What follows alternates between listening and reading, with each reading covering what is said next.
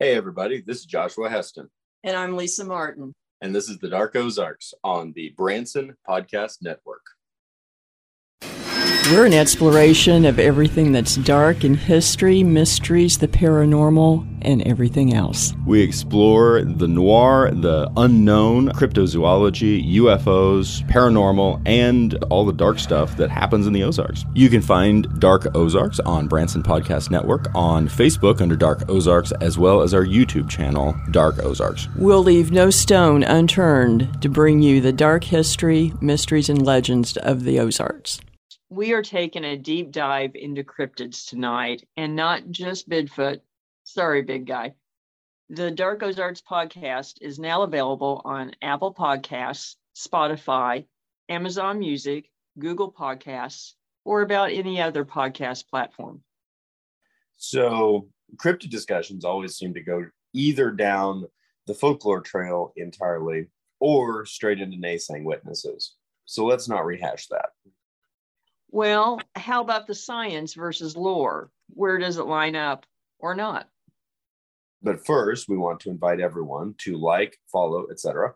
Dark Ozarks on Facebook, Instagram, and YouTube. Plus, we encourage you to follow the podcast.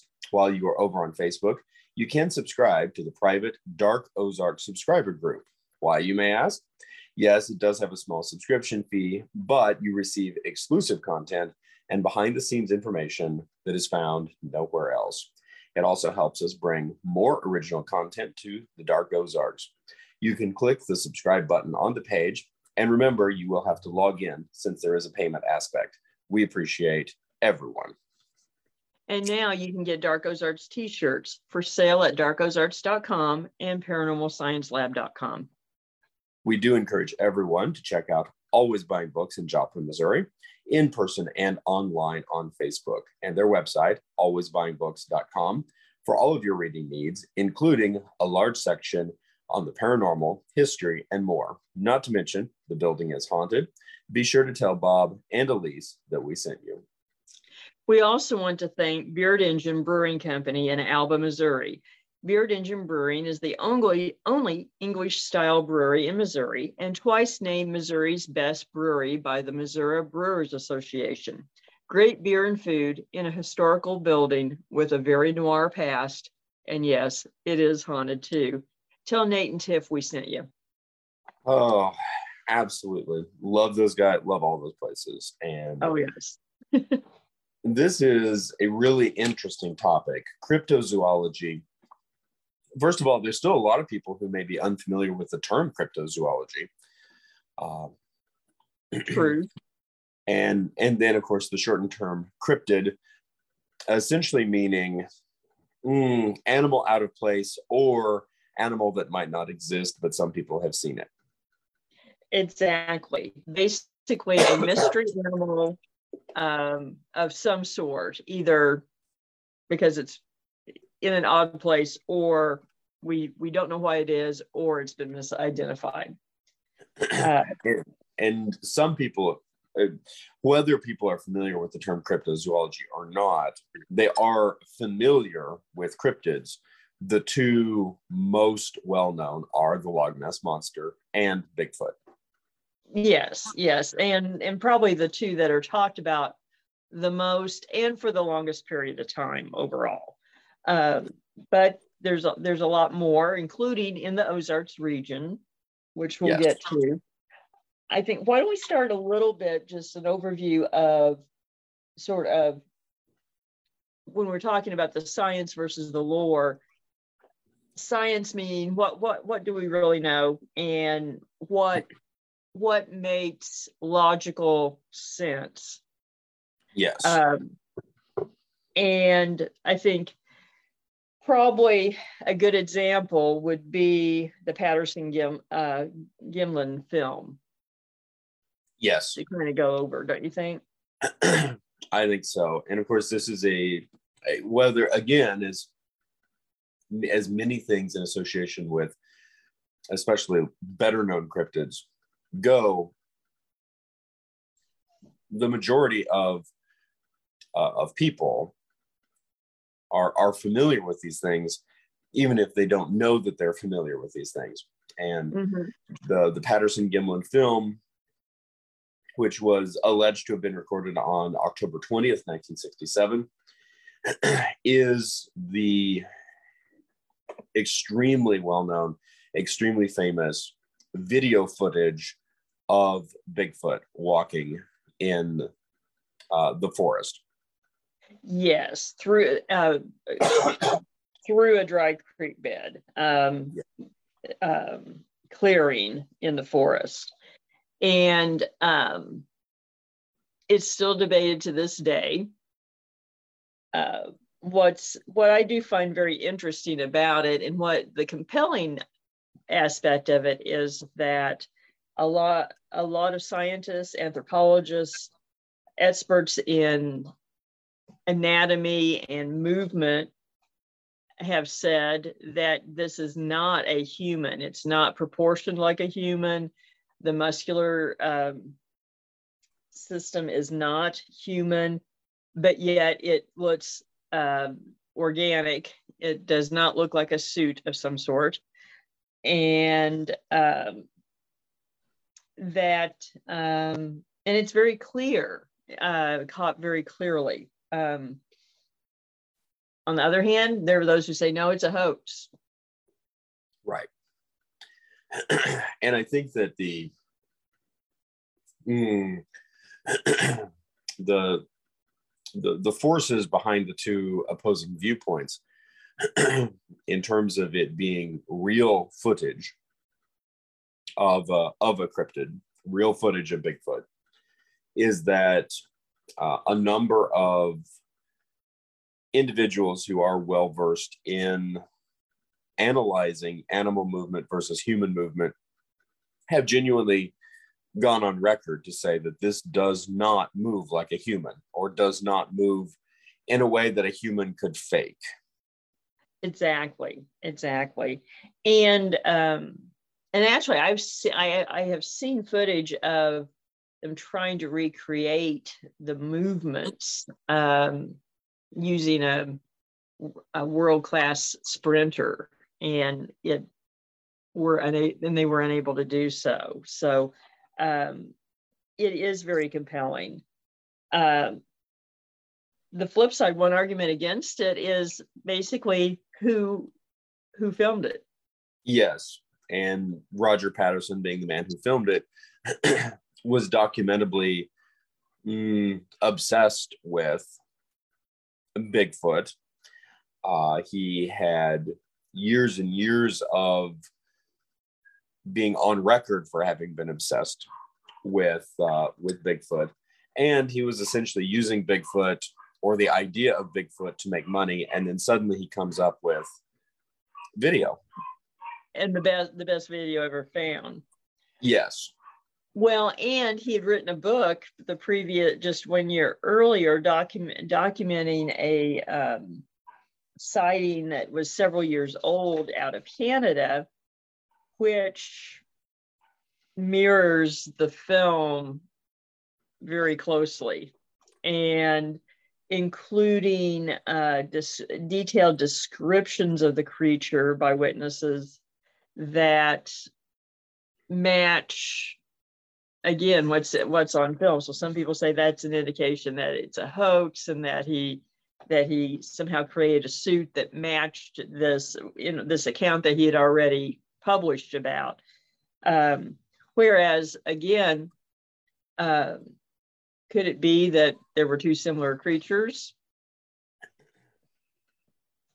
And it is difficult to parse out. And I think one of the things that you you rapidly get to with cryptozoology is the camps of um, Mulder versus Scully, do you want to believe versus do you um, think and and i think oftentimes with the individuals who don't believe it is more of a question of i'm not opposed to believing but it is too i i refuse to be gullible i refuse to not be a skeptic right right and and i and i get that uh, another aspect of this that people point to is that Patterson, um, because he had been looking, the fact that he had been looking for Bigfoot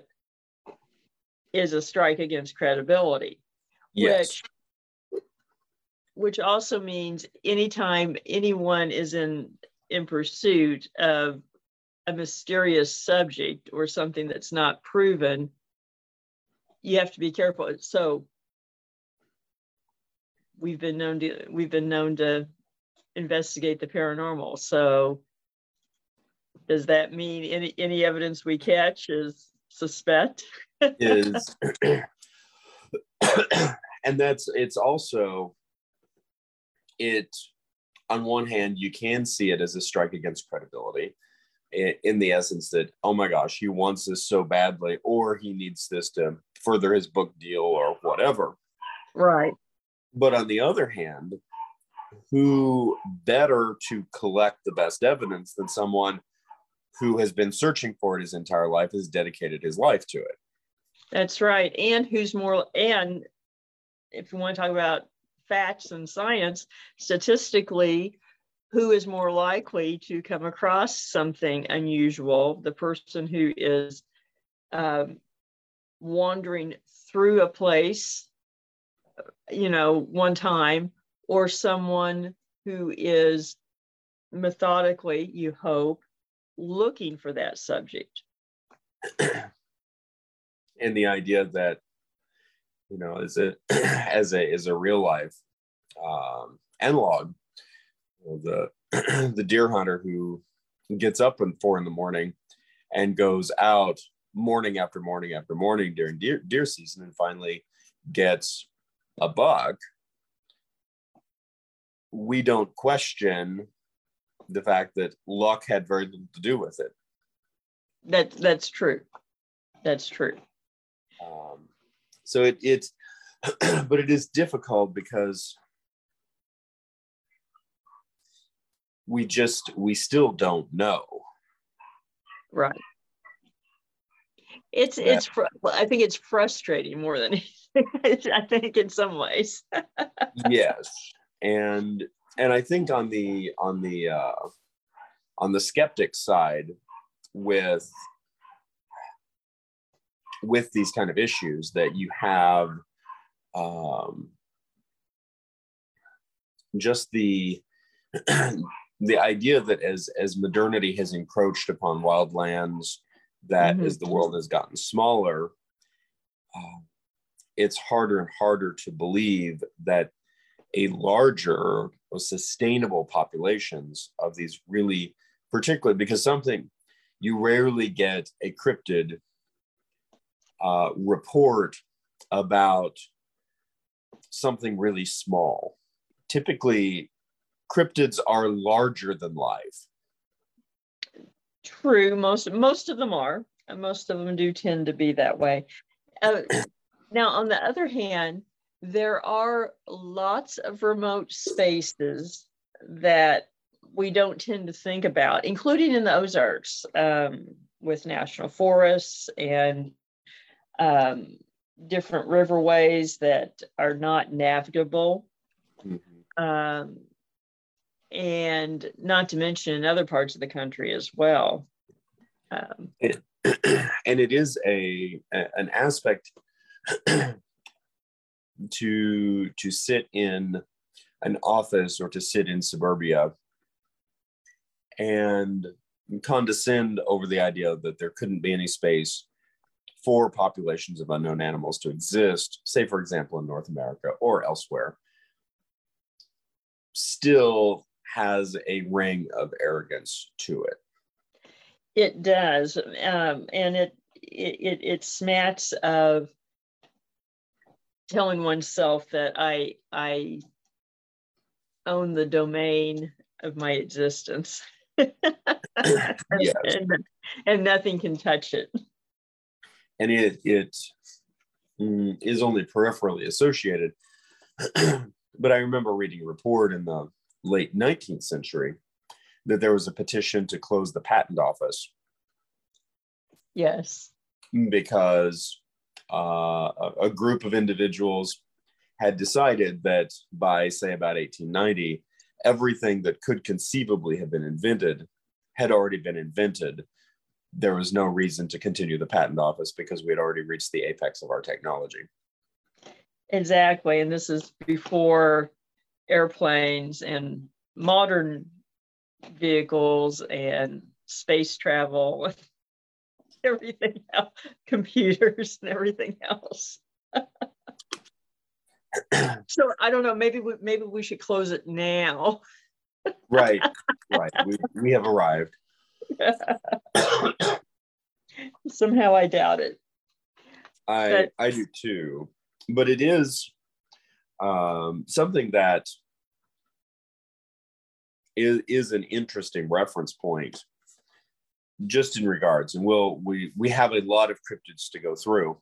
Uh, mm-hmm uh, we're, we're leading off with uh, a bit of Bigfoot, but not limiting to Bigfoot.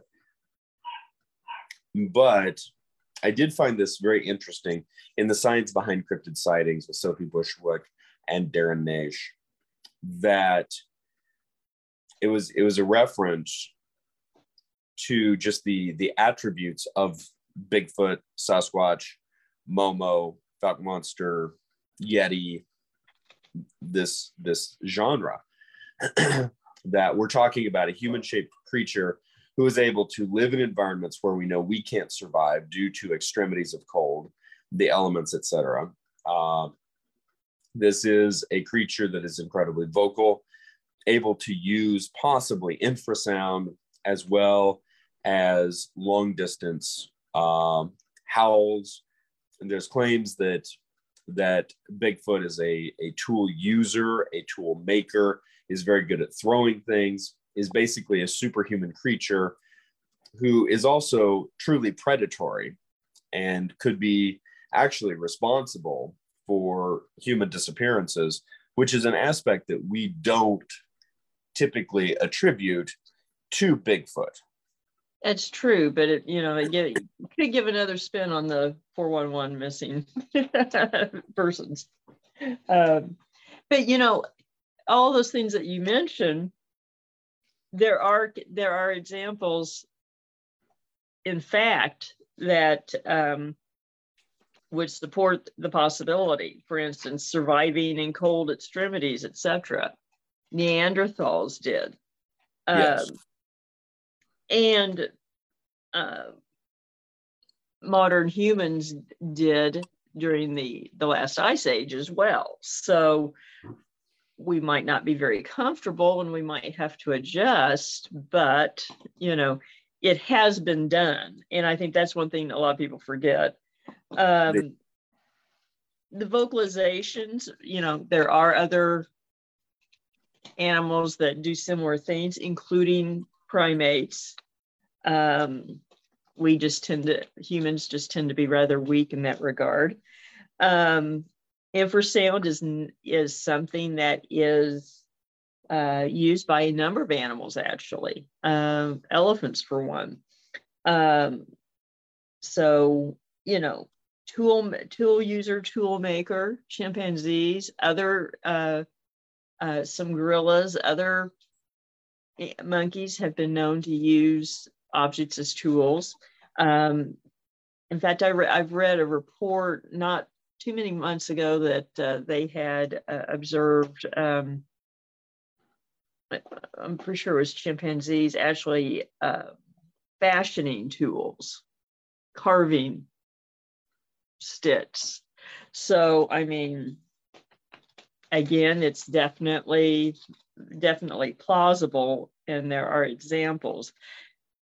Uh, predatory, you know, you know that that doesn't necessarily surprise me. I mean, um, we still have a lot of people that go missing that we can't explain. Very true. And I, and I think that's another thing that people don't think about these days. They they seem to think that there's always an answer. Yes. And th- there are a lot of cases where there are missing people that have never been found. Um, without a trace, uh, and that still occurs. Uh, so who knows? So while is, you know, I mean, it's easy to it is easy easy to naysay, oh, all these things that you know something couldn't really do that, but there are examples of all of those items. There are, and it it again is that is that shift away from sort of the the perception. I, for me, I think a, a, just an interesting aspect of this is Bigfoot as a dangerous apex predator because that is a shift away from a lot of pop culture. It is, it is, and it does seem to line up with certain accounts in certain parts of the country more than others. Um, the, the Pacific uh, Northwest does not seem to, uh, accounts do not seem to really uh, talk, modern accounts don't seem to talk about aggressiveness too much, although there are uh, Native American uh, lore of the wild men where not only were they aggressive, but that they fought wars with the Indians, uh, with the natives in years past. So, um, who is who, who's not to say? Um, some of the accounts, particularly in the southeast and Florida and Georgia and so forth, uh, often talk about aggress- aggressive behavior. So Oh, maybe the heat drives them nuts. I don't know. It it, it would mean um, it, it has but another another aspect that I found really interesting in this particular article was it referenced Bigfoot as the gateway cryptid. Yes, yes, and and, and I think that there is a bit of a fair statement there. Is one. Um, it, it, it gets interest in other things, but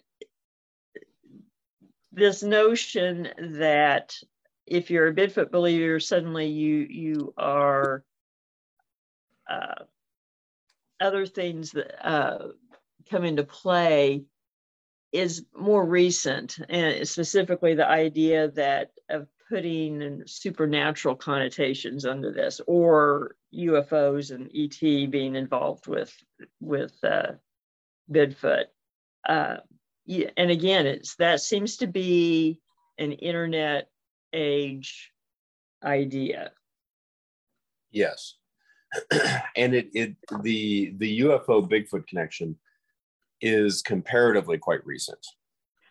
Yeah, I, to be honest, I I really didn't hear too much of that until really probably five or six years ago. And um, it just seems to kind of morph.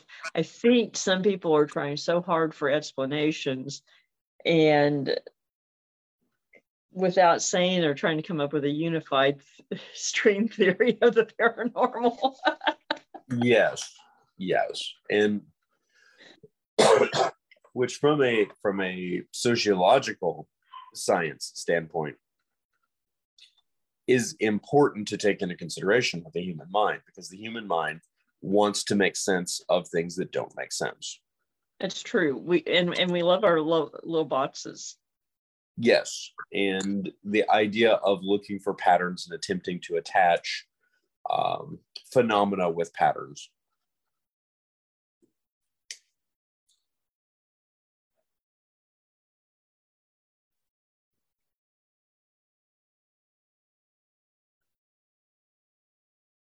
And he's right. We do tend to try to. Oh, there you are. Yes. Um, Speaking of patterns. but just you know the the desire to to associate and make sense out of things that are perplexing. And, That's true. And I think the human mind does that not just with the potential of the paranormal or cryptozoology or the unknown, but just anything that's out of place if it if we find it perplexing we try to put it into order uh, often unconsciously and so it to some degree it it can't help but follow certain logical progressions of attempting to put things with things very true. Very true. All this being said, when we talk about the Ozarks in Bigfoot, um, there are a couple of big names.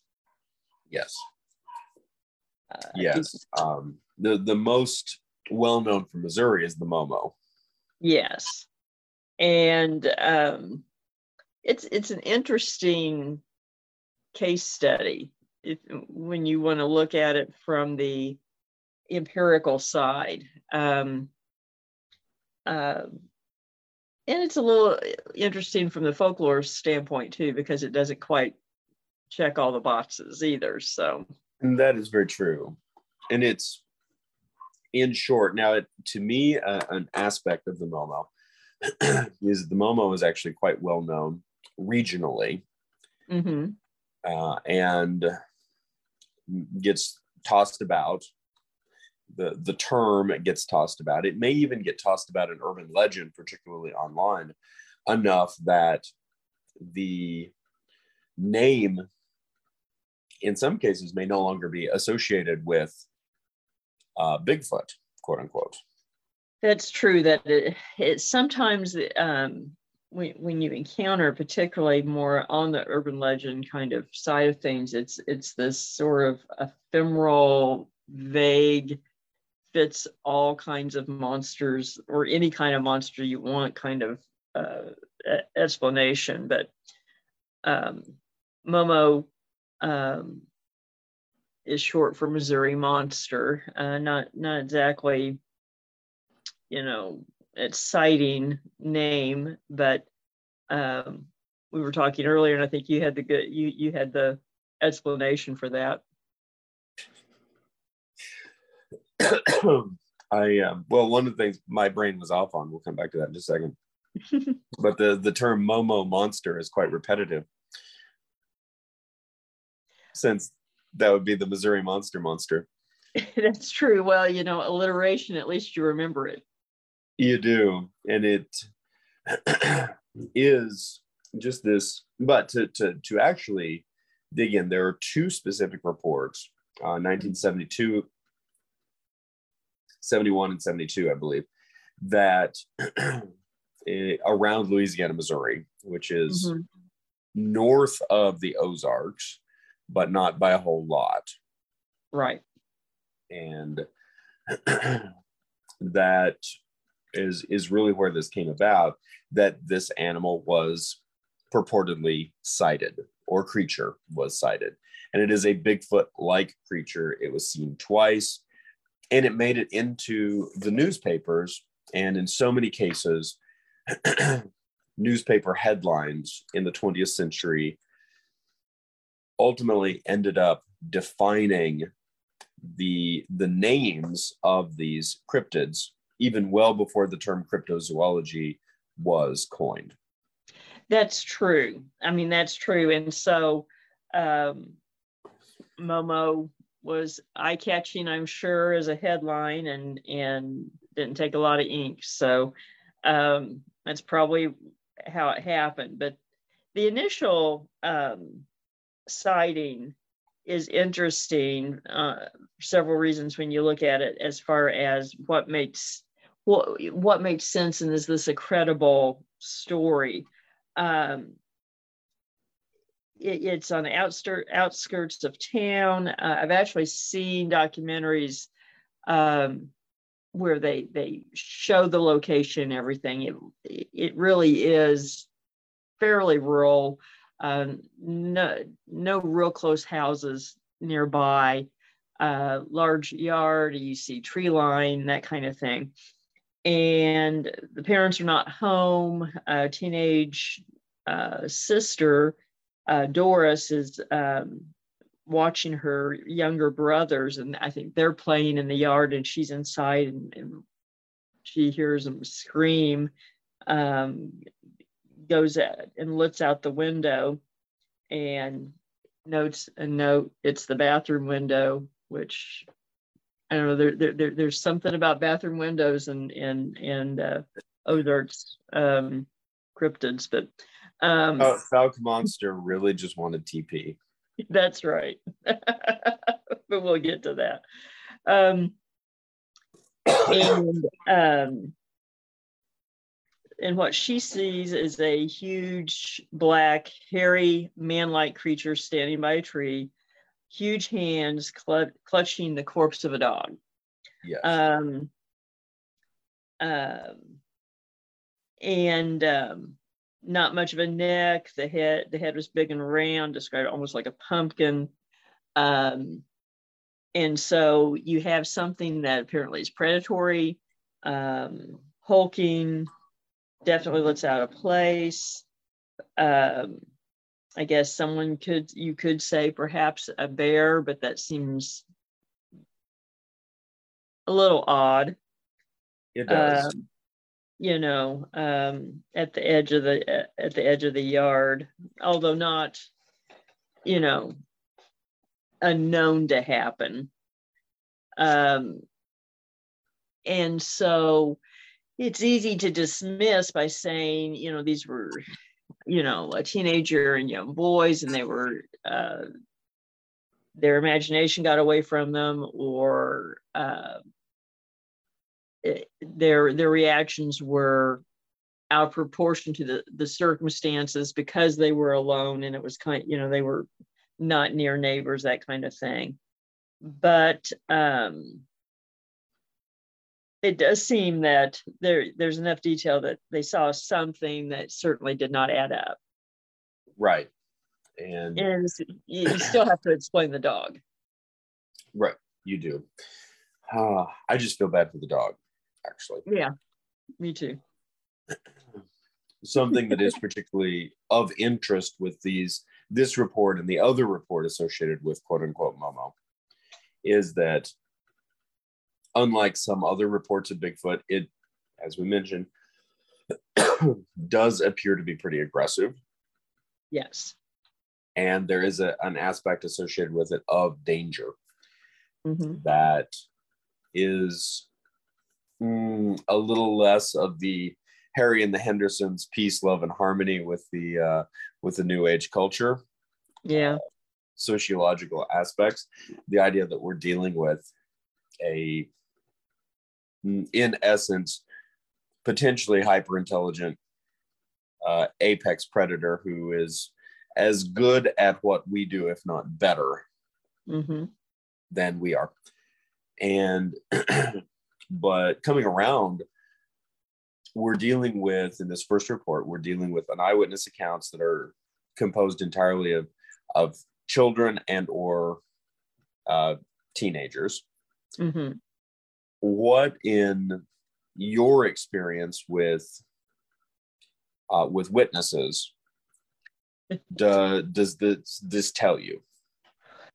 Well, the younger the witness, the the the harder it is to um, be assured that there's no exaggeration, uh, or that they, you know, uh, are uh, relaying what objectively happened, not even that they're trying trying to make something up or hide details. Um, and then there's the there's the factor of when you have multiple witnesses and it's just them how much did one of them affect the other's versions um that that can be an issue um you know courts tend to shy away from child witnesses for these reasons, you know, if at all possible. I mean, sometimes there, there isn't a choice, but um, it always leaves some questions. Um, and on the other hand, there are young, fairly young witnesses that can be pretty reliable, but it, it has, you know, a lot of it has to do with that individual, how mature they are, how objective they are, how observant they are. Um, and kids are so different, it's hard, it's hard to know. So um, just based on the accounts, you know, it, it does seem like something odd happened. Exactly what? I don't know. Um, was a neighbor in a ghillie suit playing a joke? I don't know. Um, you know, um, I, I wouldn't want to win a case on it. Let's just say that. I think that's fair. I uh, the just in terms of the potential aggression aggressiveness, the aggression that's reported with Momo. Uh, the mm-hmm. only other Louisiana Missouri account that we have on file, it comes from the following year. Mm-hmm. And in this case, it is reported to be uh, a couple adults who are traveling from West Virginia, passing through Missouri. It is presumed that they are unaware of the Momo legend. Mm. they um, stop in the uh, Logan Conservation Area. And first off, they report uh, smelling something that smells like skunks. And this is a common uh, association with Bigfoot creatures. Yeah. Yes, a very musky smell. and they look around. Um, they see the Momo. And in both of these, in this particular report uh, from the LincolnNewsNow.com original article, in both cases, he's described as having a large pumpkin shaped head, which I think is, is a little rude, uh, rather rude way to describe our, uh, our friend the Momo. And uh, he also has glowing eyes, which is an interesting aspect because both of these reports uh, appear to have occurred during the daytime when you they would not have been mm-hmm. shining a light in his eyes to have a reflection, but it still reports glowing eyes. Um, quote, nearly seven feet tall, had to weigh, had to weigh, quote unquote, 400 pounds. And in this case, he runs at them uh, mm-hmm. and they run and get in their car. Fair, I think I would too. Yeah, uh, um, now, I think it is. It's worth noting too, though, that um, you know that kind of aggressive behavior, if anything, is more uh, a common factor of Bigfoot type creatures in the Ozarks.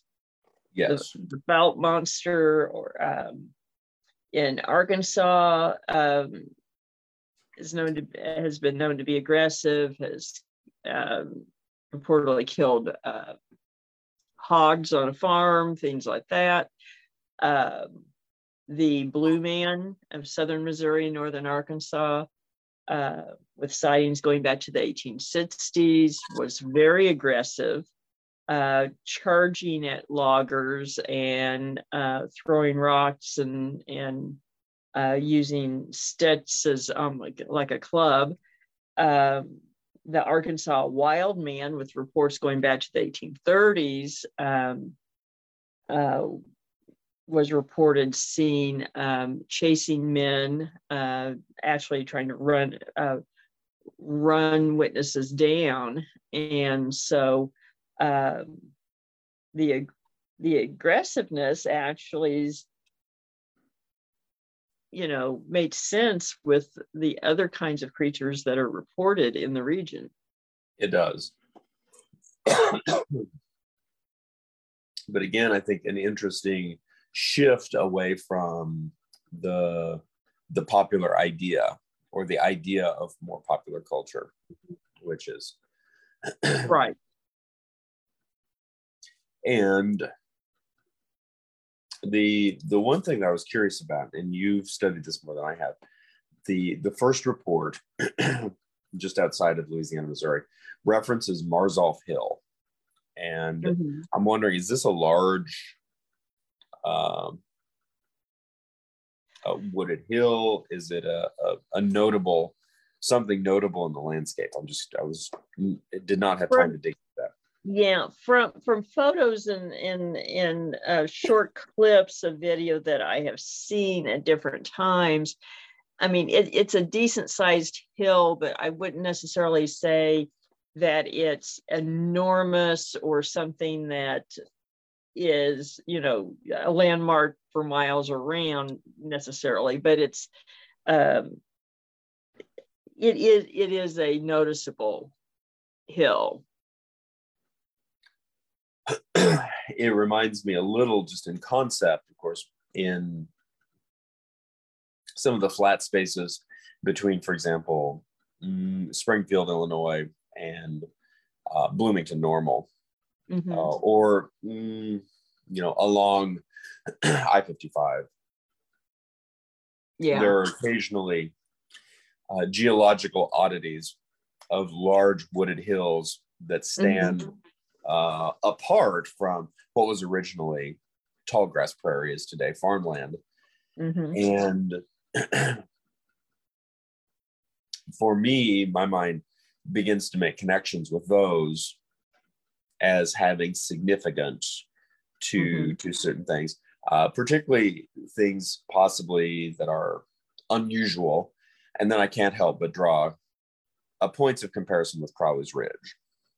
Yeah, I, I think that's I think that's fair. I, I think this hill you know, certainly is not as big as some of those that are along I-55 uh, or, or and certainly not Crowley's Ridge, but um, I, I think it, it, it, it's, it looks distinctive enough that I'm sure it was a local landmark, you know, probably especially in, in a horse and wagon days, you know, of marking where you're going, you know, getting past that. So um, one of those things I'm sure everyone in that vicinity knows where you're talking about type thing. and it does stand to reason that particularly wooded or geographical geographical locations that um, that your your cryptid could go hide in and have food sources could potentially stand out that's true. That's true. And I think um, I think something that a lot of people don't think about these days either is that we, we get a lot of reports anymore that do put Bigfoot sightings close to quote civilization, close to town. Um, and um, and it may just be a wooded area that is, you know, say, you know, 100 acres or something, um, where there are multiple reports over time of seeing something. Um, we've gotten reports of sightings along railroad tracks, particularly in um, areas where um, kind of between towns and uh, areas where there aren't necessarily a road right there. Um, yeah. Which to me may would be a common sense migration practice at this point. It would be an easy, easy track, not likely to run into as many people, that kind of thing. So um, we we may have more uh, of these things happening, you know, on the edge of towns, and not realizing it than a lot of people think too. And as much as we may not like it to think about it, a lot of the reasons that cryptids may have remained unseen is simply because human beings aren't particularly observant and we're not paying any attention as a general rule. That's true. And if if they if they are um, out and about a lot at night, we tend not to be as much. Right. And and that does seem to be something that is reasonably consistent with cryptozoology. Uh, not across the board, but in many cases, the reports are of animals that are being reported as nocturnal. Yeah. Well, and and again, a lot of the you know sort of the theories are that they are avoiding human contact, so they probably learn to work around our patterns. or at the very least, we're dealing with creatures that exist in some way, in some way, in some medium that mm-hmm. is difficult for us to readily access, whether that be the night, whether that be the sky, whether that be the woods, or in some cases, that might just be the water. Exactly. And that might be a good um, place to start talking about river monsters. Well, we have a few. uh, yeah, I actually, I, I, this was interesting to me. I was, um, I was surprised by part of this, to be honest. And what part was that? Um, the Missouri River monster, particularly. I, I had no idea. that one, that one was really fascinating to me. Uh, it's in association with North Dakota. It is a comparatively little known uh, Missouri monster, uh, referenced as the uh, Mini Washitu. and as as we will see with uh, a handful of cryptids that I suspect we'll have time to discuss tonight, there is a an odd metaphysical quality to this monster. Mm-hmm. That that is a thing uh, with a lot of these. And the the particular reference, just to dig right into it, is mm-hmm. that uh, the mini Washitu, when it is seen, is seen within the waters of the middle of the river. It causes a redness, shining like the redness of fire as it passes upstream against the current with a terrific roaring sound. And anyone who saw it would thereafter become crazy and ultimately die. That that's the part that really fascinated me. Um, because mo- most of these tales and, and river monsters or lake monsters generally don't seem to have an effect on witnesses, some sort of physical effect. Right. And it's and covered covered in hair too. Yes, like a buffalo, but red. So mm-hmm. red in color in terms of the hair, but then also this this pulsing red light associated. Essentially, Rudolph from hell. it, it, does kind of sound that way when you think it's it's covered in fur and yeah. it has a horn. Yeah. And it's red. And well, it's red. And maybe I may have nightmares about Rudolph now. So I may as well. It uh a single horn, uh, backbone standing out, notched and jagged like an enormous saw. And that that also that it would move upstream against the current and break up the ice uh, after as as winter uh, was was concluding.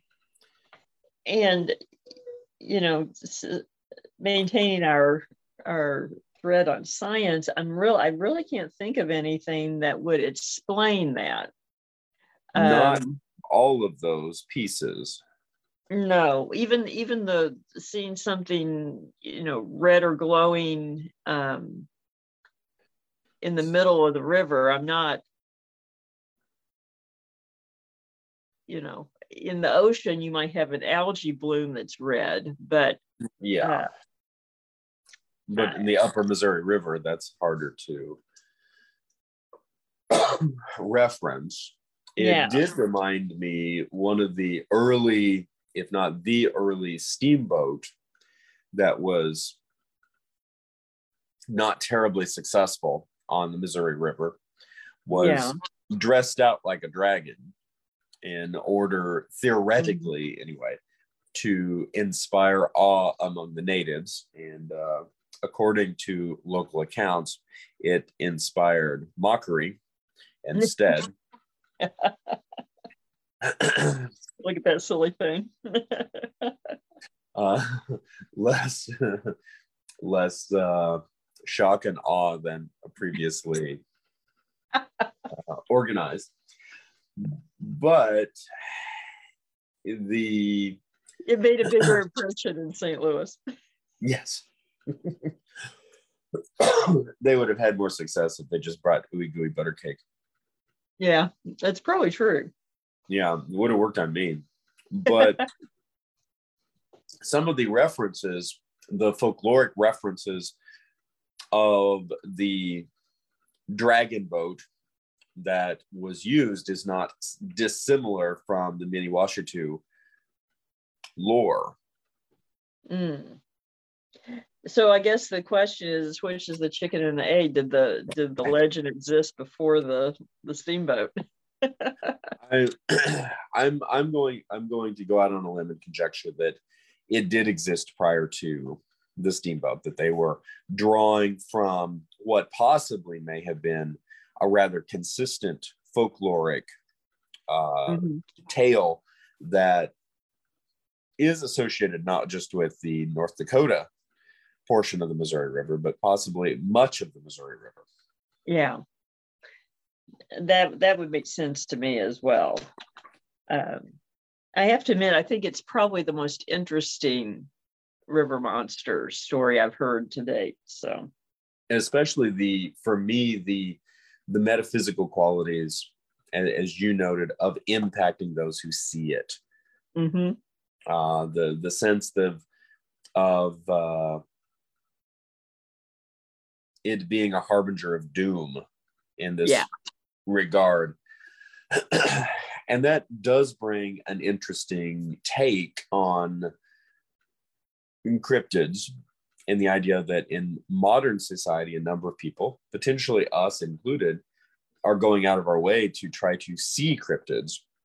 Mm-hmm. And that earlier lore associated with these monsters in in some cases was was the idea that you go out of your way not to see them that's true even in in native lore um, these wild men stories typically were cautionary tales that you stayed away from them that there had been wars in various parts of the country um, and that sometimes uh, members of the tribe would disappear and were blamed on the wild men. So, um, yeah, I, I, I agree with you there. That uh, oh, go ahead. No, oh, that that that uh, what what for hundreds of years, maybe thousands of years, uh, you know, people said, no, no, just leave that alone. now people are actively going out and trying to get up close and in touch. Which could be a bad idea. Um, also, I think it really speaks to the separation of cultures and in perhaps a an approach what tend to be what i'm what i'm seeing here is that one culture has a tendency to uh, venerate but at the same time hold space and in some mm-hmm. cases hold considerable distance and we have a a, mod, a society of modernity that to some degree we're we're a bit like grubby kindergartners who can't keep our fingers off of everything we just chew the crayons. I think my favorite takeaway meme for from Thanksgiving week. Happy belated Thanksgiving to everyone, by the way. that uh, uh, pro Thanksgiving tip. If under any circumstances a toddler offers you something to eat, no matter how delightful it may be, it may appear, do not accept it because it is in fact the flu. Yes. and in in in this regard, uh, the the you know the the cryptid may be worse than the flu. So it might just kill you, drive you to madness, which has a very Lovecraftian theme to it. It does. It really the the, the whole story in a way does. it makes you wonder if it happened on the legend somewhere. and it's you know uh, existing in the water. Yeah, true. Which true. Uh, Lovecraft had a particular sloshing horror about. yes. There. Slash, clack clack slash slash.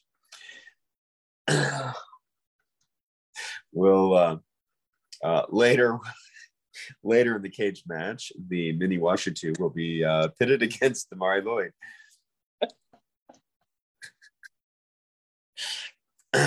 After the death match, they will go out for drinks, possibly in your house. So, yes, possibly against your will. Uh,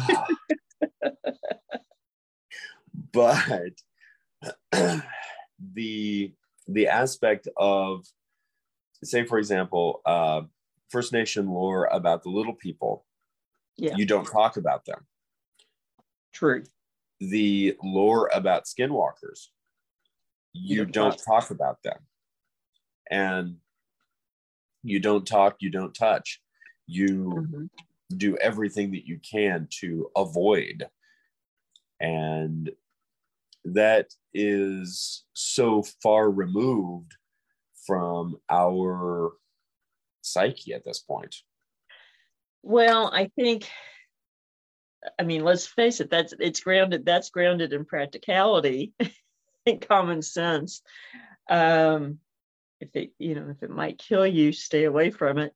Um, whereas our our modern um, psyche wants to say we we conquer everything and so we are afraid of nothing and yeah. um, so we hurl headlong without looking first. Yes. and I, I, think that that psychologically that pre- sometimes precarious ambition leaves us with a lot of unresolved anxiety. Very true and I, I would argue i would argue that that anxiety honestly it, it is a bit cyclical because the anxiety demands resolve we attempt to resolve it by trying to figure it out. That's true. What a self-fulfilling prophecy. It it often is. And speaking of unresolved um, um, occurrences the White River Monster in yeah. Arkansas, in Jackson County, is interesting, but interesting in very different ways than the than the Mini Washitu. Yes, yes. Uh, and there there doesn't seem to be much native lore or First Nation people's lore associated with the White Monster. Uh, he is referred to as Whitey, which I think is funny. Um, beginning in 1915? Well, you know, it's the White River, so let, let's keep it simple. Exactly. And it's again, it is it's a little difficult to parse out what uh, what this creature is if it is. That I mean that that's true. Um, I mean it, it's described as you know being grayish, as big as a car or bigger, um, and um, sometimes um, with a horn. Yes. Um, Which does have one similarity with the mini Washitu. That's true. That's true which you know aside from not having fur which you can't explain um you know there there's that similarity. Um one of the sightings there was a trail of three-toed prints um and some broken trees and, and crushed vegetation along the riverbank. Um and one of the see, I think it's the 1930. It was 1937 sighting. It was pretty detailed. Um, yeah. And including a county deputy um, seeing it, and um, I think they described it as the size of a box car or three or four pickup trucks. I mean, so it's big. Were, they, they were seeing something that was big. Um, and, you know, from the scientific point of view, you know, the, uh, the candidate that is um, thrown out most often is, is a gray elephant seal. Yes. Which are large. I mean, they can weigh up to 7,500 pounds, so as much as a pickup um, or more, and up to 16 feet long. Um, and while, you know, normally they are, you know, 100, you know, maybe in the Gulf of Mexico, um, they have been known to, I think, go as far north as at least Ohio in the Mississippi which is a a wild concept. Not exactly yeah.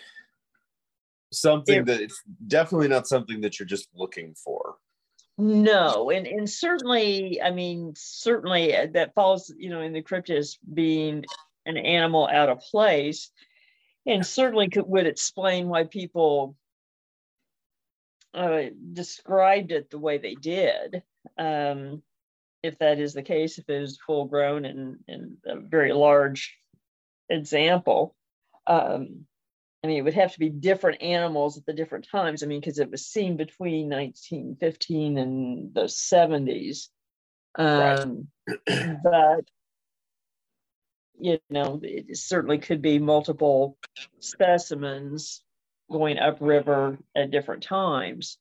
Whether or not that would account for the Missouri River situation, I don't know. And that is it. I mean, it is it is an unknown factor. there is the the difficult aspect that has to be taken into account, which is it could have entirely been made up. That's true. I mean that that that is true. Um, something Although, that Oh, go ahead. Go ahead. I was just say, although um, with the White River Monster, one one thing that makes me suspect maybe not is you have a deputy going on record, and that could affect his his career. And that's a good point. You know, I mean, so um, and, and let's face it, that's why a lot of people are hesitant to report things like this or or um, UFO encounters, etc., because it it could affect their livelihood and and certainly I this you know could if it were made up, particularly if it was a hoax and found out. Yes. And, and another another one of the uh, witnesses was a large landholder, if I remember right. Okay. And so um, actually owned a plantation in the area. And so it just it seems odd that they that the those people would have a a reason to make it up. It does. And and there was no attempt to, to cash in on it either. Which is is an interesting aspect. I think that you know realistically in this particular case, unlike the Mini-Washitu, which again, as we noted, seems to have a supernatural or non-corporeal mm-hmm. uh, aspect to it. Realistically, with uh, the White River Monster, the 7,500 pound elephant seal is pretty reasonable, mm-hmm. albeit out of place. The other is simply the idea of a really, really large catfish. That's true. I mean that that that is possible. Um, they've, you know, uh, certainly um, caught a lot of big catfish um, in some of the rivers. So, although from the descriptions, the descriptions sound more like a, the seal than a catfish, but it does. I I really liked the uh, the reference in terms of the sound that the animal made. Mm-hmm. That was a combination of a cow's moo and a horse's neigh, which for uh, folks around Jackson uh, County could be the most adequate way of describing the sound of a large sea mammal. Exactly, exactly. Well, especially one, if you're not familiar with sea mammals, and two, certainly not in the White River in Arkansas. Well, I, even today, I don't think that's something that any of us would necessarily be looking for. Exactly, exactly. Um, you know, so and and typically where you're at at the time something happens, you, you, your mind goes to what could that be here, and so those would be the closest probably that right. you would expect to be in the area. and uh, now the um, the elephant seal's lifespan tends to be around 15 years.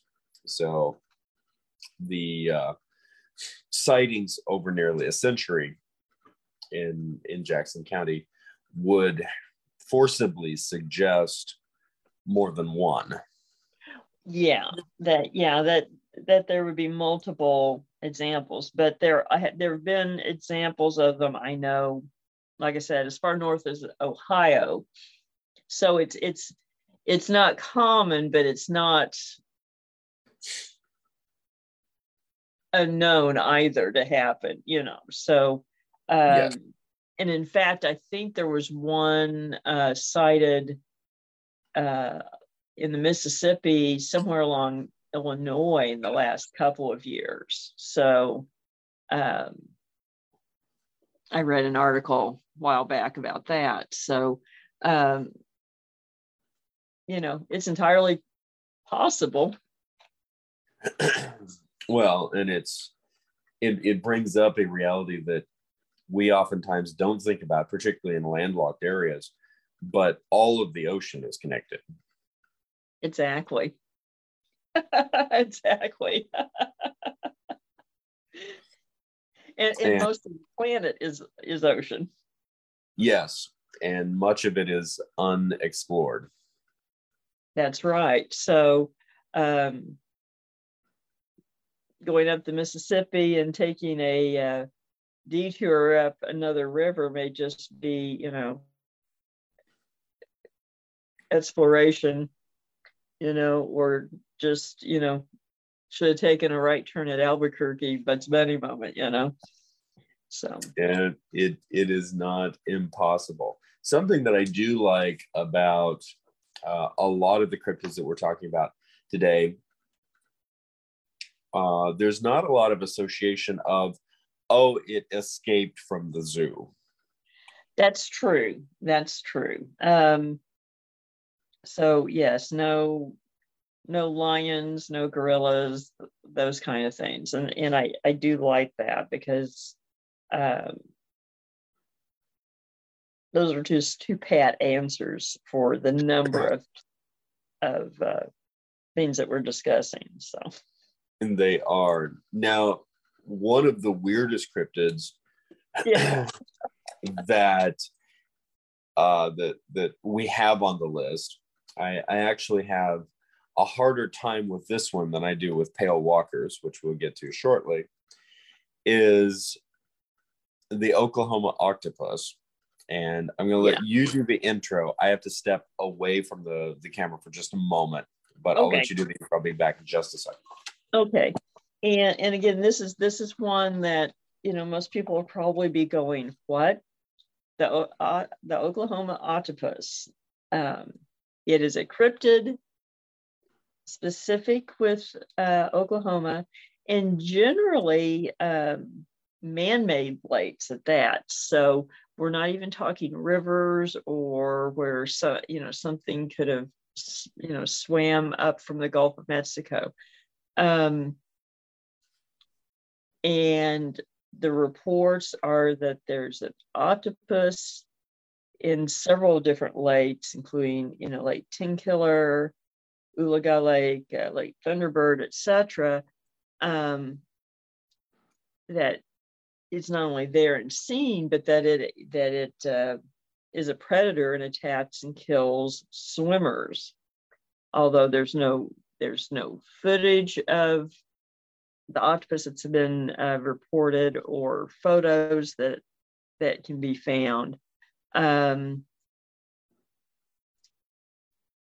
and they um, again associate it with a large number of unexplained um, dis, uh, drownings and disappearances in the lakes.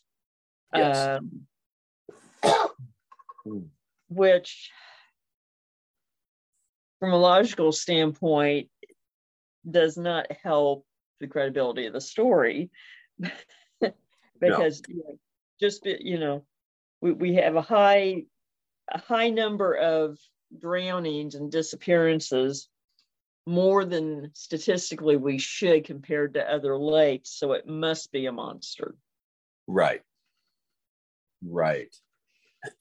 that's that's not that's not really how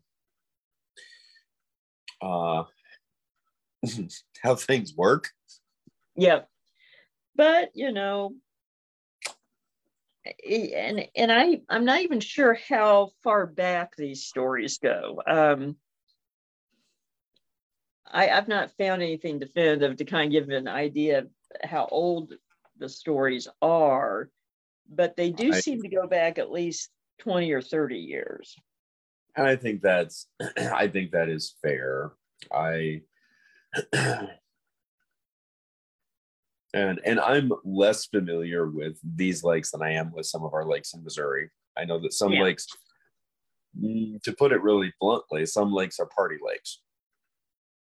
Yes, um, and I'm not as familiar with the the named ones as as some others in in Oklahoma, but yeah, there's there there's well, there's a there's a lot of party lakes. There's a lot of um, jet skiing and um, water skiing and and things like that. So, uh, activities that tend to lead to accidents. So um, that that may be the bigger part of it. and I and I think in this particular case, that is exactly what we're dealing with. Mm-hmm. Um, you know, and and and another thing is uh, cephalopods are not freshwater. Um, True. Where you know the great the elephant seal can navigate freshwater uh, rivers. Oh, yeah sharks can, etc. But there, there is, there are no known cephalopods in freshwater. Period. That that we know of. That we know of. there was an interesting report uh, not terribly long ago of a fisherman pulling an octopus out of Lake Conway near Mayflower, Arkansas. And the the common opinion is that somebody had a pet octopus and dropped it in the lake. Yeah. And apparently it survived yes at least long enough to get caught, get caught. of course it may have been trying to get out at that point i don't know right and now just as a as a point of reality meeting conjecture the reality side of it being uh, cephalopods are incredibly intelligent. Yes. They are just absolutely phenomenal in terms of hmm, their intelligence, their survivability, their survival skills, uh, etc.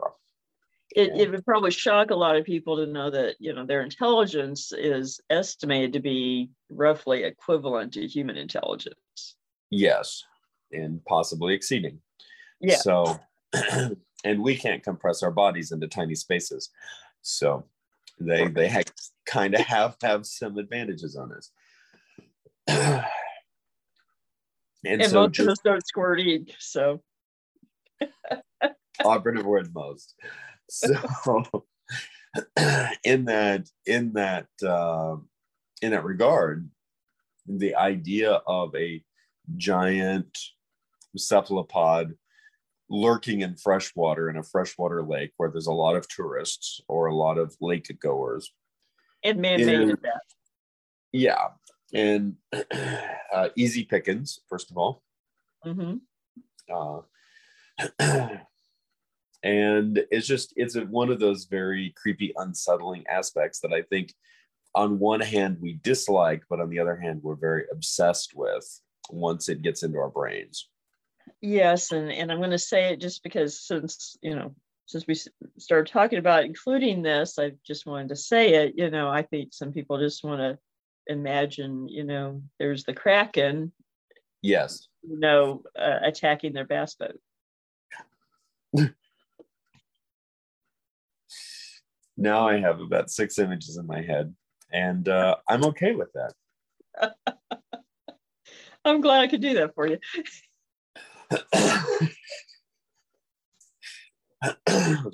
I'm I'm anticipating an entirely new display at the aquarium in uh, Springfield. Okay. which is an impressive aquarium. Highly recommend.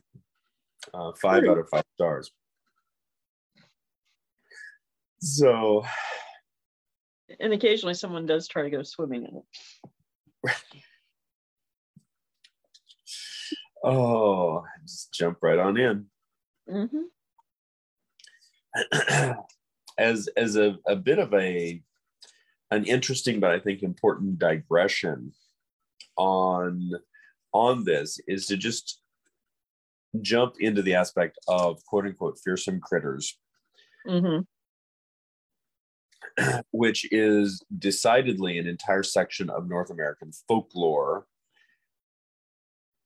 And it is the section in which the Ozark Howler resides. The Ozark Howler is folklore, not a cryptid. I would personally place fearsome critters and cryptids in two separate categories. Oh, definitely, definitely. But I, I just knew that you were going to make that disclaimer. The uh, I'm I'm still trying to figure out my Ozark Howler tattoo. Please don't.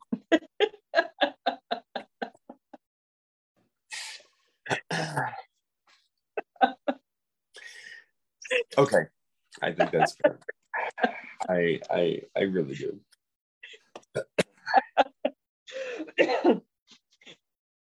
The the the thing that and the thing that I think is important on a serious note in regards to the fearsome critters is this is not terribly far removed from the Fantastic Beasts. Thank you, J.K. Rowling. And in essence, these are tall tale animals They're jokingly said to inhabit the wilderness in or around, in many cases, logging camps. Fearsome critters are directly associated with the Great Lakes region. And it is part of an understood oral tradition during the turn of the 20th century for both passing the time and for hazing newcomers. Exactly. And it may it, it it may be associated with with the Great Lakes region, but it also found a home in the Ozarks in particular. and I think where where we see it certainly as a as a North American as a North American tall tale phenomena Mhm. and and I think where we particularly see it is first of all with working men who are Mhm. working in direct association with one another in in rural or remote America. That's so it is pre-industrial, pre-urban industrialization to a large degree. the yeah. The shift in culture that I think took place that made the fearsome critter tall tale phenomena no longer make sense to a modern audience was the urban industrialization that took place during World War II, in which the working men of America, uh, first of all, largely transitioned away from uh, rural settings into urban factory settings. And you're not going to be making up uh, wild critters in the dark in downtown Detroit or Philly or you know the or Portland or wherever you're working on B-17s, etc. Well, and you're not you're not spending hours together after work passing time.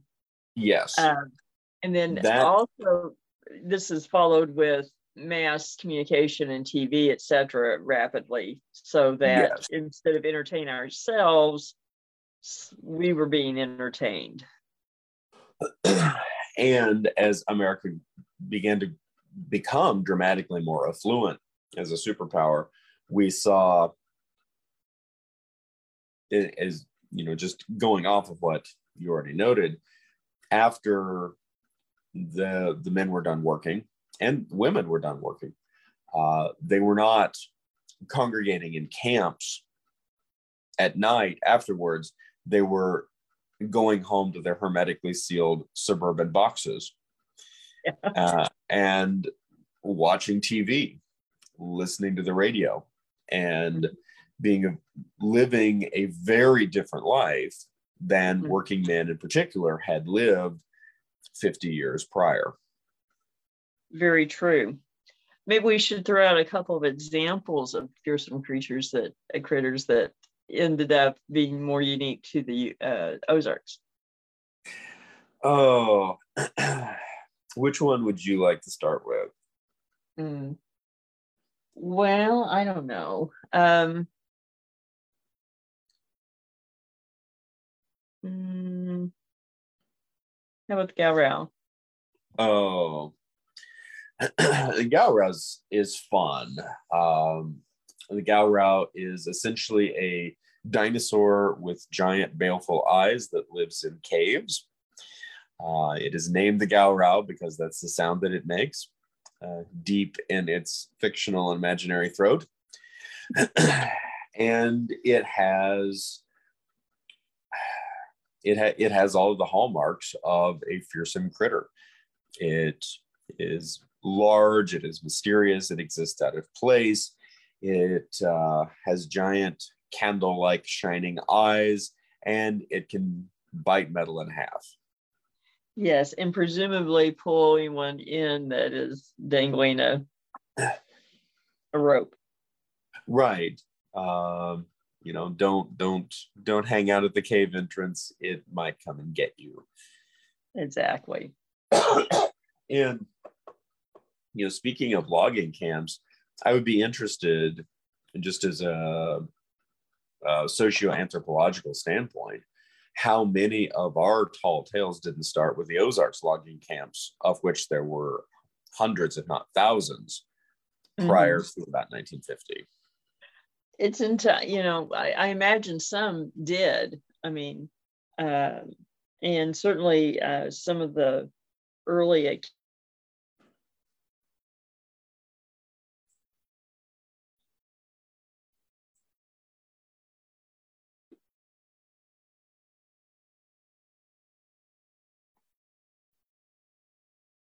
bring the news back to town, basically. Yeah. And there's, you know, I think it not associated with the Ozarks, but probably the most well known critter of this category is the jackalope. Yeah. Um, probably the best known to contemporary uh, ears and eyes um, mainly because you see you, you see them in souvenir shops. Yes, uh, quite often. Um, the drugstore in the town in which I grew up had a jackalope mounted on the wall. yes. I was always, always quite fascinated. Um, you know, was always like to go into Gilliman's drug because one, I'd occasionally get macadamia nuts, and two, I would get to see the jackalope. The, there you uh, go. I, I am of particular interest in the fur-bearing trout. yes.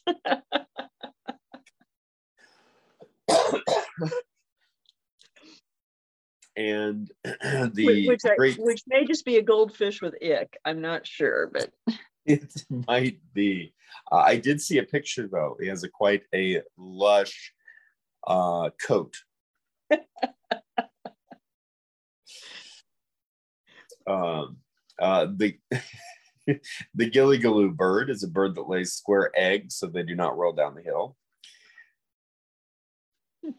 And uh, the goofus bird is a backwards flying bird that builds its nest upside down. I think I've met him. I possibly may have interviewed him. The, uh, and from the Pacific Northwest comes the splinter cat. It is a legendary cat, cat that uses its incredible speed and stiff forehead to smash into large trees knocking the branches off and withering the trunks. Ouch. Yes. Which actually does kind of bring us to another one of our creatures in the Ozarks. Yes. Which gets us a little closer to your favorite urban legend. It but does. Um, the Wampus cat. I like the Wampus cat. And what I particularly what I, I have a personal reason for liking the Wampus cat, and that is that my grandpa, on a regular basis, would ask me if I had seen a Wampus cat. and uh, alas, I had not. but the the association, the the the Wampus cat's great grandson is certainly the Ozark Howler. Yes, yes. But the, the Wampus cat in reality was probably uh, mountain lion. Yeah. Bobcats, uh, large cats. Um, and they were known throughout the Ozarks in the early days. Um, and we won't go into the color of their fur. Um, we just we'll leave that to people's imaginations and arguments uh, later. I think that's fair. Um, and um, and and we mentioned Crowley's Ridge earlier, but one of the noted accounts about the early settling of Crowley's Ridge, um, which is the eastern uh, Ozarks, it, it, starts just north of the Missouri line, goes down into uh, Arkansas, um, is that it was known to be the habitat of Wampus cats um, in the early 1800s. Yes. And it was considered a very dangerous area because of that. Um, and it also has led to, I think, a lot of other legends that are related to spirits of women and things like that, because the the the yowls and, and cries are often um, uh, compared to the sound of a screaming woman. And first of all, I think culturally and folklorically, that connection is important Second of all, the fact that we are dealing, whether we're dealing with, regardless of the color associated with the cougar, the the panther that we're we're talking about, mm-hmm. we're dealing with a large apex predator that hunts nocturnally. That's right, and uh, and the, the there were the and this was not just something new with with settlers come with European settlers coming in. Um, the um, embodiment of of this exists in native lore, particularly the Cherokee as well. Yes. And that I think is one of the most telling, certainly an aspect that that separates the Wampus cat a bit from, say, like a jackalope. Mm-hmm. Well, and that's the thing is that um, it's it's basically another name for a creature that we know exists, um, although it's not very common anymore in this region. Although right. sightings are actually on the rise, um, and whether or not conservation folks agree with it. A fair. very, very fair. And in particular, the Cherokee legends and their their association with female spirits, with witch magic, uh, these types of things, doing some crossover in terms of witch cats, which have uh, a strong Scots Irish association attached. There's a lot of very interesting bits of lore that are associated with Wampus cats. But then, from a scientific standpoint, simply the reality of large panthers, um, specifically uh, apex predator cougars, living and breeding within the, the, the traditional Ozarks range, is is a simple reality. It it is, um, and you know. Uh, one that you know ranchers don't have to deal with too often these days. But um, uh, in fact, the Crowley's Ridge um, settlers, uh, Crowley and his family, his favorite horse was attacked by a wampus cat, right, and and mutilated to the point that they had to put the horse down. Yeah, and horses and cougars do not get along. No. That's that is just a, a simple reality. One um, thing to make sure that we have time to cover because we have a lot of material but mm-hmm. have time to cover let's uh, let's jump over to uh, pale walkers and reptilians okay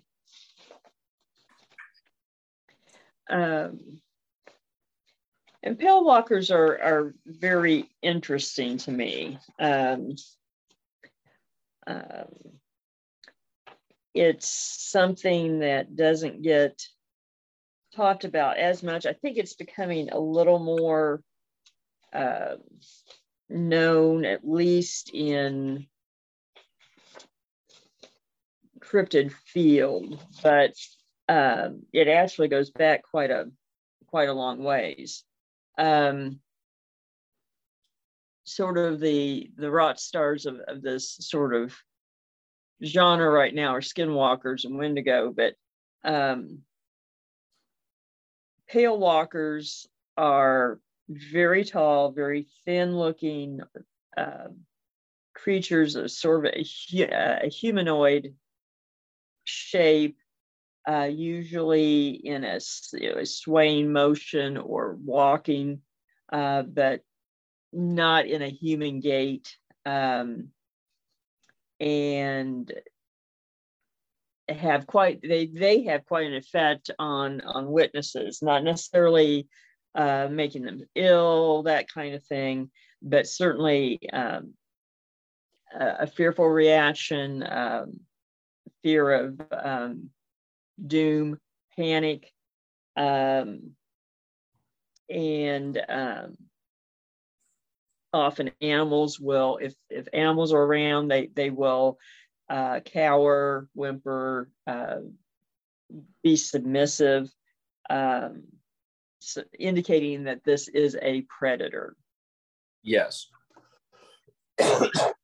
and and there's just the, the sense that there's a wrongness about the space yes um you know um from accounts that i've heard it's almost like associating it with sort of accounts of aliens um, that that you know you've heard, but it's not uh, because it's hair. They're hairless. They're they're long limbed, uh, out of proportion, and so kind of get that similarity to some of the descriptions of gray aliens, but that something is just not right at all about it. Um, but that's sort of the closest description that that comes to mind. Um, and it's mm, this is probably this and reptilians are the two most furthest removed from the animal out of place true yeah this is this is not something that's known anywhere or that you that really makes sense from any um, zoological explanation. Um, uh, it just it, it does just doesn't look like it should belong in this world, but seems to be biological, or or at least corporeal. At least corporeal, yes.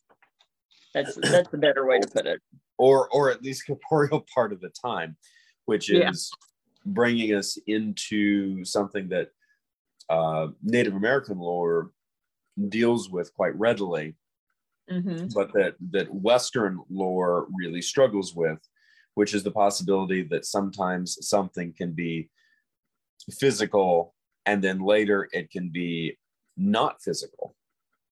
Right. And um, and often these the, these encounters are in places that um, you would not expect to encounter something. You're not in the not necessarily in the middle of the forest or a river or whatever, um, but the but they show up in places that are very normal. Yes. now, one of the accounts that I've heard, it's not in the notes, but was a report that was very similar to this after um, a, a couple of individuals had been rather giddily hard at work conjuring portals for the fun of it, but not knowing how to close them. well, you know. um, I, I and I and I and I'm not, you know, I, I know there are there are some that want to say that that they that is a dimensional being or something through the veil. I mean, I, I don't know. I, I, I know accounts that I've heard um, are just happening on upon it and uh, just eliciting terror. Um, yes yes. and um, making a making a very deep impression on witnesses. Yes. Um, and tying and i know at least one of these accounts is in the ozarks. Have you have you heard of other accounts within the ozarks region? Um i i have i have but not in detail. Um yes. i i have and and I've actually spoken with um, a cryptozoologist um, a while back who said that he had gotten several reports from the Ozarks of pale walkers that they were looking into, but they didn't have a lot of details at that point. Um, but that they they had received reports through out the country. So it, it's not an isolated uh, occurrence, but it does it does happen here. the unlike as you already noted, unlike uh, skinwalkers and wendigos, pale walkers are not getting a lot of attention, comparatively speaking, on the internet. There's not a lot of details about them. what I do think is very interesting, though, is that the comparatively scant details about pale walkers lines up with a number of these reports that we've had personally. Yes, th- they do. They do. Um, in some of the reports, they, you know, they they are bipedal, they're walking. Others that describe them as as um, crawling. Um, now there there is sort of an infamous photo um, of something along this lines that is sort of crawling, and it it actually is supposed to, you know, quote supposed to have been taken, not actually, uh, not too far from the Joplin area. Um, and it's it's made its way around the internet for years and has been proven number of times to have been manipulated. Yes. Um, it's still a creepy image. It is. It, it is. Um, but I think that kind is where a lot of quote the crawling version comes from. Um, I think more of the firsthand experiences and the native lore tend to describe this more as um, you know bipedal yes. Being and with a with a with a hypnotic and unnatural swaying motion. Yes. Um and often uh uh limbs that are unna- unnaturally proportioned arms that are too long to be human um, or um, the the joints not being proportioned like a normal human being. Yes. It does seem to be exclusively seen at night. Pretty much. I i'm not aware of any uh, encounters during the day. And it does seem to have a strong association in some cases with Native American lore. It, it does in, in, in some cases, but th- their encounters with people who are not a, of Native American ancestry. So, and the reports that we have include um, British Columbia, they include Missouri, they include Illinois, they include upstate New York. Mm-hmm. So it doesn't. it doesn't seem to be associated with a particular region. No, no. Um, I, I don't think it's isolated by any means. And in some ways, that gives it more credibility uh, as being something that could be out there, not just um, one creature that m- may have some sort of mutation or something. And to me, what's particularly interesting, if I was just browsing the internet, I would put this in the same category as Slender Man, except for the fact that we have actual reports and firsthand experiences.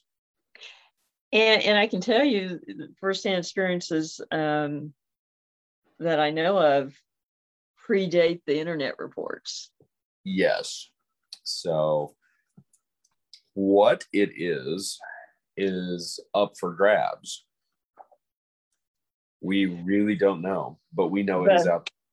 But but but if if uh, if if uh, Native American um, lore on these creatures is is taken seriously, if you see one, I would run.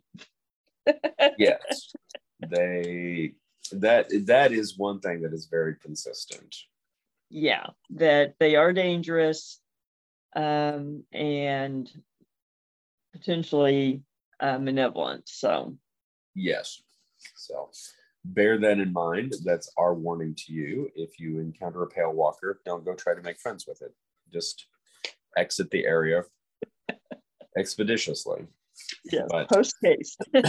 from what we can, from what we can tell, exiting the area is usually not a problem for the people who encounter them. No, no, they they don't seem to be very fast or um, you know chasing. Um, but apparently, there are instances in the lore that you know they they can be dangerous. So no yes. use risking it. and now yeah. probably for the weirdest and and very specifically directly associated with one of our favorite towns in the Ozarks. Of course. oh, reptilians in caves underneath Carthage, Missouri. Yes, and you know this is this is one of those that I you know um, it comes from 2004, and it, you really have to. I, I I I don't know the individuals who reported this personally. I don't know whether this was after a night of partying or this, this really is. happened. But I mean, with with pale walkers out there, I, I can't discount it uh, entirely. It's very detailed. It it is, and that that's um, details are good. Sometimes too many details do make you wonder if someone was writing fan fiction, but um, basically what they describe is, and it's not just underground caves, but um, it's a very large underground storage facility that really goes for miles. And so, just for, for clarification, the the underground being the public and private storage facility near Carthage, this place we you you can confirm this place exists. Oh yeah, oh yeah. Okay. I mean, um, it it it is storage for uh, including cold storage um, for a number of large companies. Um, uh, you have semi trucks in and out all the time. Um, there is a racquetball court in there. Um, but tunnels go back long ways, and some of them are not used, some of them are unfinished. And if you go to a certain, uh, go back far enough, it you actually opens onto um, one of the one of the underground rivers. Um, and so uh, the report is a couple of people have been um, out ATV riding and um, had gotten back in there and um,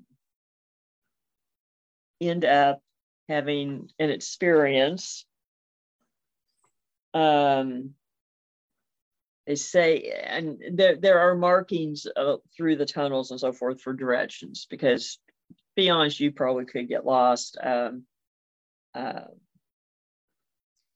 probably not so much now with with some of the gps systems but um, and, and, and all of this is true. Anyone that's been in there would be able to you know knows that um, but they get to a point where, um,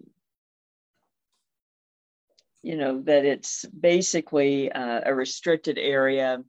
I think military, if I remember right, and um, which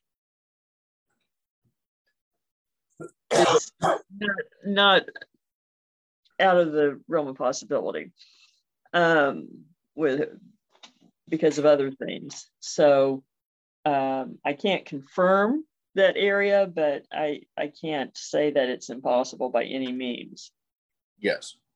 And so, you know, basically they start, um, see, the road dips, takes a 90, 90 degree turn. Um, they say they were going to uh, fast. They thought they were going to hit a wall. Instead, they passed through it almost like it's a projection or a hologram.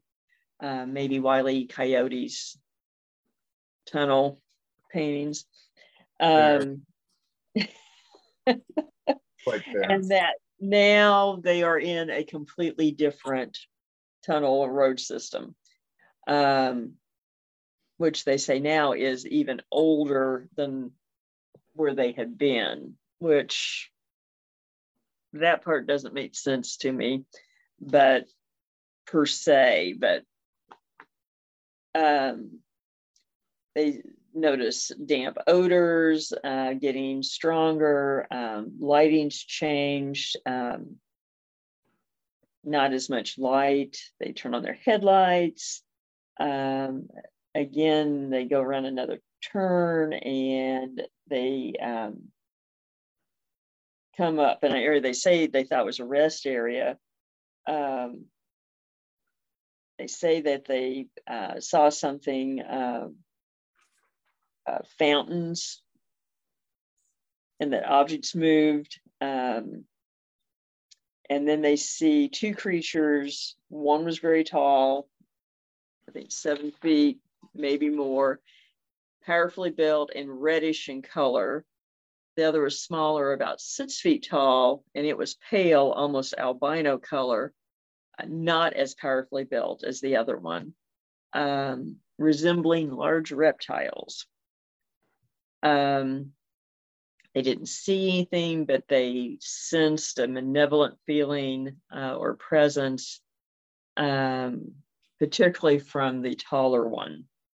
Um, they scream, they turn around, they start back, and the taller one was following them. Um, uh, they feared that you know it was going to hurt them. They um, may get back through the projection uh, back to the regular part of the underground. And um, they see the the tall one raise its arm, holding some sort of weapon, and um, it fires, hits one of the ATVs, which uh, and killed the engine, and yep. causing it to stall. Um, the rider uh, jumped on the other ATV, and they drove away. Um, and um, I guess the tall reptilian was now in the sort of on this side of the projection area, um, but had not crossed all the way in. Um, that in part is where I start going, eh, maybe we're fan fiction. Which is fair. Um, they slow down, um, uh, and they have a stare down. Yes. And then leave, which again, all of this is beginning to sound too much like a movie. Right. Um, so, your thoughts? oh, well, you're more familiar with Carthage than I am. Um, mm-hmm. Now, what we do know, we know that the underground is real. The underground is real. Uh, law and and and lots of traffic goes in and out. I mean, mm-hmm. and, and we also we also know that there is a vast cave network beneath Carthage. Yes. Oh, yes. Um, in in in people being able to get in there and get lost, that's definitely a possibility. Yes. Um, the likelihood of reptilians living underneath Carthage, as fascinating and delightful as that is, because I like the idea. I do too. I'll be the first to admit I like the idea. I think the likelihood of it is comparatively quite low. You know, maybe a skink, you know, uh, but seven foot reptilian, I rather doubt. now, what I do think is fascinating is the comparatively recent urban lore or urban legend surrounding even the idea of reptilians. Well, True, but actually, there, there, there, there's urban legends of reptilians living under LA that go back mid-century. Yes, which uh, has always fascinated me too. But me as well. And before we we dismiss it out of kind, I think that it's important to take into consideration that um, reptiles and reptile human hybrid mm, supernatural beings, etc., are a part of our ancient lore. That's true. Um, um, th- this is not a motif that you can say is the internet age or even just or even a 1950s B movie. It go it does go back um, ancient times. it does, and while I again think that the the likelihood that we have our very own reptilians here in the Ozarks is sadly unlikely. I'm not ready to utterly dismiss it, but more than that, I think it just is important in terms of a mm, religious iconography and what that potentially means as a, as a way of viewing society, as a way of viewing perspectives, uh, larger cosmological questions, these types of things. I just find it fascinating and i'm excited that whether whether it was an actual account whether it was a bit of fan fiction gone serious whether it is regardless of where this particular story how this story originated uh, all the way down to the uh, uh, lengthy registration number on the atv i think we should type that in and see where what it brings up. But the um, it's it's the but all of that speaks to something that to me is a larger um, anthropological or sociological reality. And perhaps the reason the whole uh, conspiracy theory urban legend of reptilians really took off in in public consciousness is because it does speak to those deeper mythological archetypes. Well i i, I think you're right and in particular this particular story has a lot of similarities with other underground highway stories um, that connect Carthage to Springfield to Kansas City, um, for movement for you know government vehicles and this and that uh, if the accounts are believed uh, it's you know related to you know stories about things that whatever's happening under the denver airport in colorado. Um, and i think one commonality is uh, it is it, it is a primal fear that i think was accentuated in the Cold War. The these yes. the, the idea of hidden highways, hidden spaces that are analogous to bunkers and so forth is very much part of the Cold War era psyche and it fears. Is. And something lurking in those those hidden spaces. Um, I think just goes along with the, the anxiety brought about by the Cold War, uh, digging up those primal fears. And I think reptiles just kind of fit, you know, they, they fit that bill. And the fact that you have things like that here and LA both kind of, I think, suggests that. It does. and and possibly that there's some really interesting analogies to be drawn from that because of course the thing that on a primeval level and just on a on a very mm, primal level of survival the thing that's frightening about reptiles snakes specifically mm-hmm. um, they can be very dangerous because of their venom. I realize, full disclaimer, only a couple of uh, handful of snake species in the Ozarks are venomous, and all the rest of them aren't. Learn your snake mm-hmm. species. There you go. There's a disclaimer on that. Mm-hmm. But the possibility of something deadly hiding in the grass. Mm-hmm. And, or the dark. and that's the that's the next part. The the uh, the underground um, underground world, so to speak. Mm-hmm. The idea that uh, that the the reptiles have gone from hiding in the grass to hiding beneath the shopping mall, hiding beneath city hall, hiding beneath um, the the uh, trucking facility, hiding beneath regular modern indus- industrial life. And can come come and go as they wish. Yes and and associated with that is a lot of the the archetypal motifs of the reptile.